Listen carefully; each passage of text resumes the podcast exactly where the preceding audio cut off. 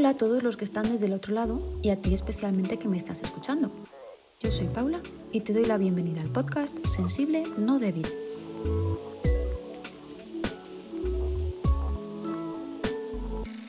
En el capítulo de hoy voy a hablarte de un tema un poco controvertido, lo sé, pero por el momento que estoy viviendo en mi familia quería compartir contigo mis reflexiones. ¿Alguna vez has pensado que tus padres tienen la culpa de tus problemas? ¿Les guardas cierto rencor? ¿Crees que te educaron mal o que no te dieron lo que necesitabas? Pues este es tu episodio. ¿Te quedas conmigo? Antes que nada, quiero hacer una aclaración que veo muy necesaria. La primera es que me voy a referir a familias estructuradas, en las que no han sucedido episodios realmente traumáticos, de abusos de poder o de otro tipo. Si ese es o ha sido tu caso, espero no ofenderte con mis palabras. Mi intención es plantear una situación que yo estoy viviendo y entendiendo, y que me parece interesante compartir, pues si puede ayudar a alguien. Normalmente no me gusta generalizar, porque creo que cada persona es un mundo y lo mismo ocurre con las familias. Pero sí que creo que hay ciertos patrones que se van repitiendo y que merece la pena que hablemos hoy aquí. Por otro lado, cuando hablo de perdonar no me refiero a decir que sí a todo, no me refiero a olvidar y por supuesto no me refiero a ponernos una venda en los ojos para omitir el dolor. El perdón es un acto de amor, de entender las motivaciones y los actos de otra persona, de aceptarla con sus luces y sus sombras, pero no obliga a nadie a mantener una relación tóxica que no es sana para sí mismo. El perdón no implica obligaciones de ningún tipo. Si algo no es bueno para ti, puedes dejarlo. Pero si además de alejarte, perdonas, notarás un gran alivio y eso en el fondo nos hace sentir muy, muy bien. Toca el momento ahora de ponerme intensita y voy a empezar por el principio del todo. Y es que cuando venimos al mundo sufrimos un profundo trauma, es como un desgarro de nuestra realidad. Dejamos de encontrarnos protegidos y nutridos y el ambiente se convierte en algo diferente. Ya no formamos un todo con nuestra madre. La realidad es fría, es dura y nos sentimos impresionados al llegar. De repente, sin previo aviso, somos un individuo separado e independiente, o bueno, casi. Y no quiero pecar de sentimentalista o exagerada, pero esto es un hecho. Nos asusta nacer, nos duele, se nos encienden todas las alarmas.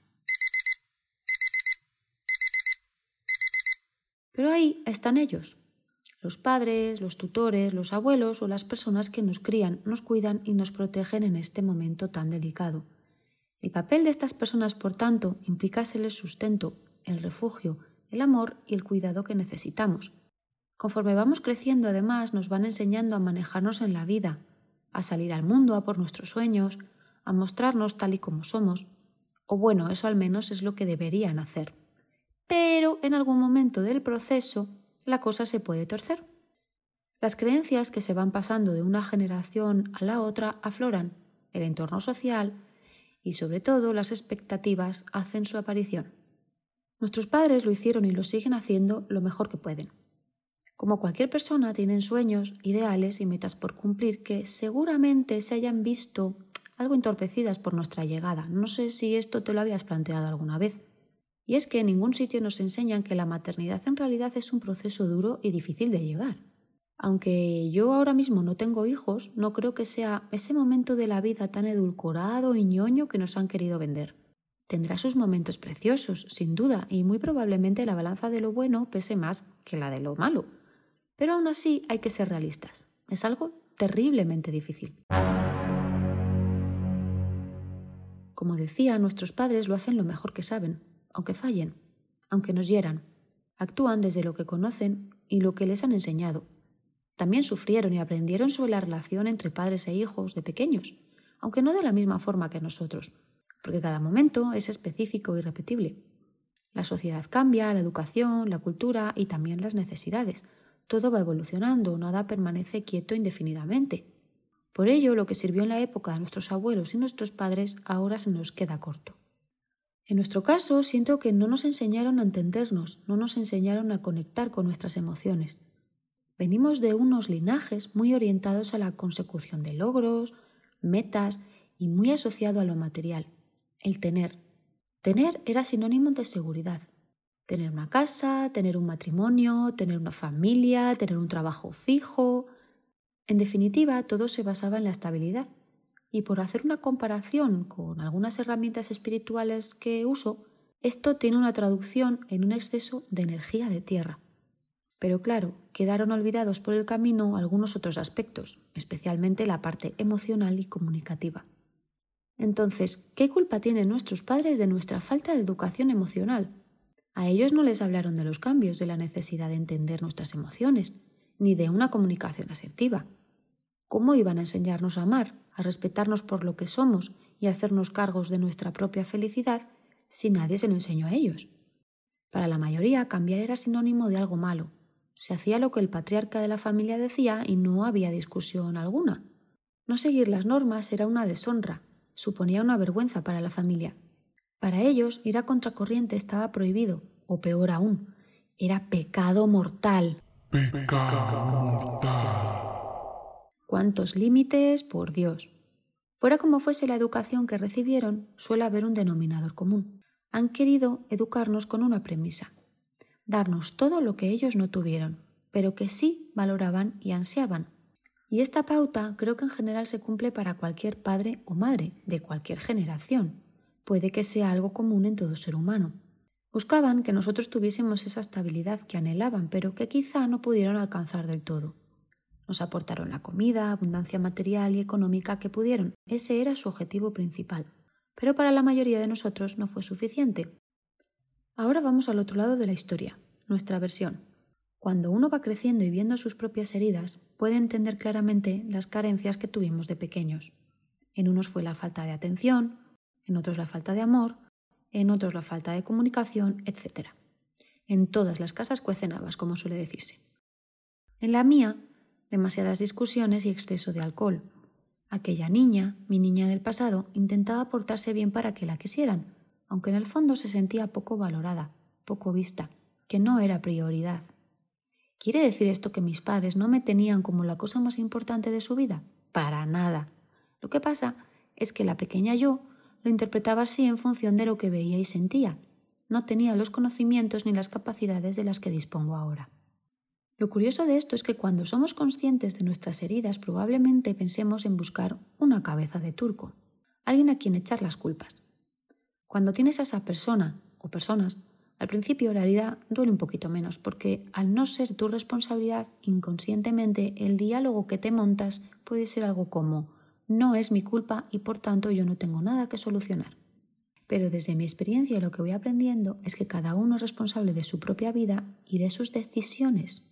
Si bien de niños no entendemos ni tenemos las capacidades para ser nuestro sostén y dependemos por completo de nuestros padres, llega un momento en que esto cambia. Sí podemos hacerlo de adultos. En mi caso, entender lo que me hace sufrir y cómo reacciono ante el dolor me ha ayudado mucho. Hubo una época en la que estaba muy enfadada, sentía que mis carencias eran producto de lo que no me habían enseñado. Pero a raíz de meterme de lleno en este mundo de conocimiento personal y espiritualidad, fui viendo que tenía dos opciones. O seguía en esa espiral de rencor por no tener mis necesidades emocionales cubiertas, o aceptaba lo que había vivido, perdonaba y seguía adelante.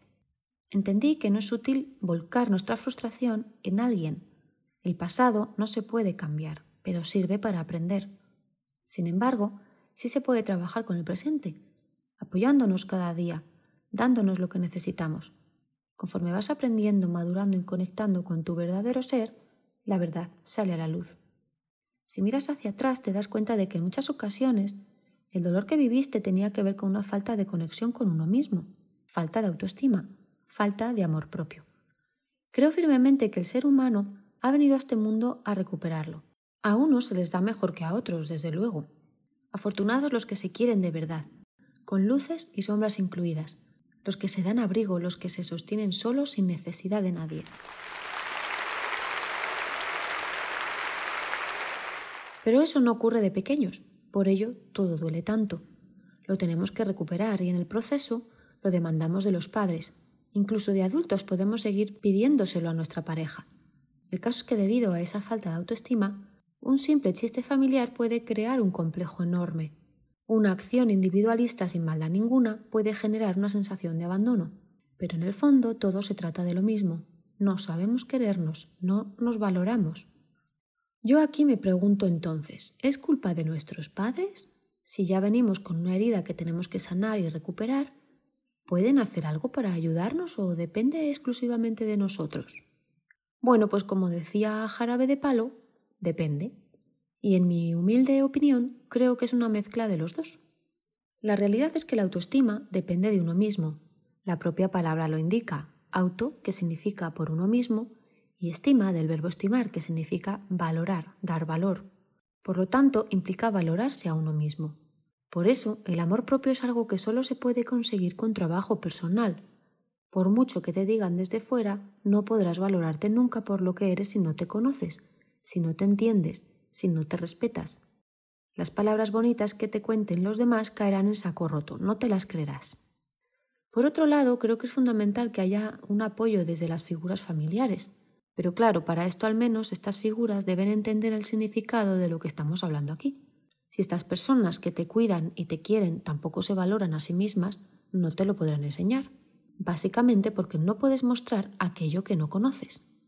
Por eso creo que es momento de perdonar a los padres. Ellos también fueron niños que se sintieron abandonados.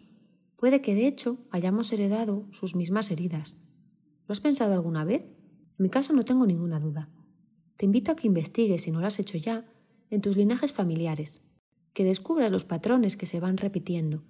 ¿Qué vivieron tus padres? ¿Cómo fue su infancia? ¿Qué les enseñaron tus abuelos?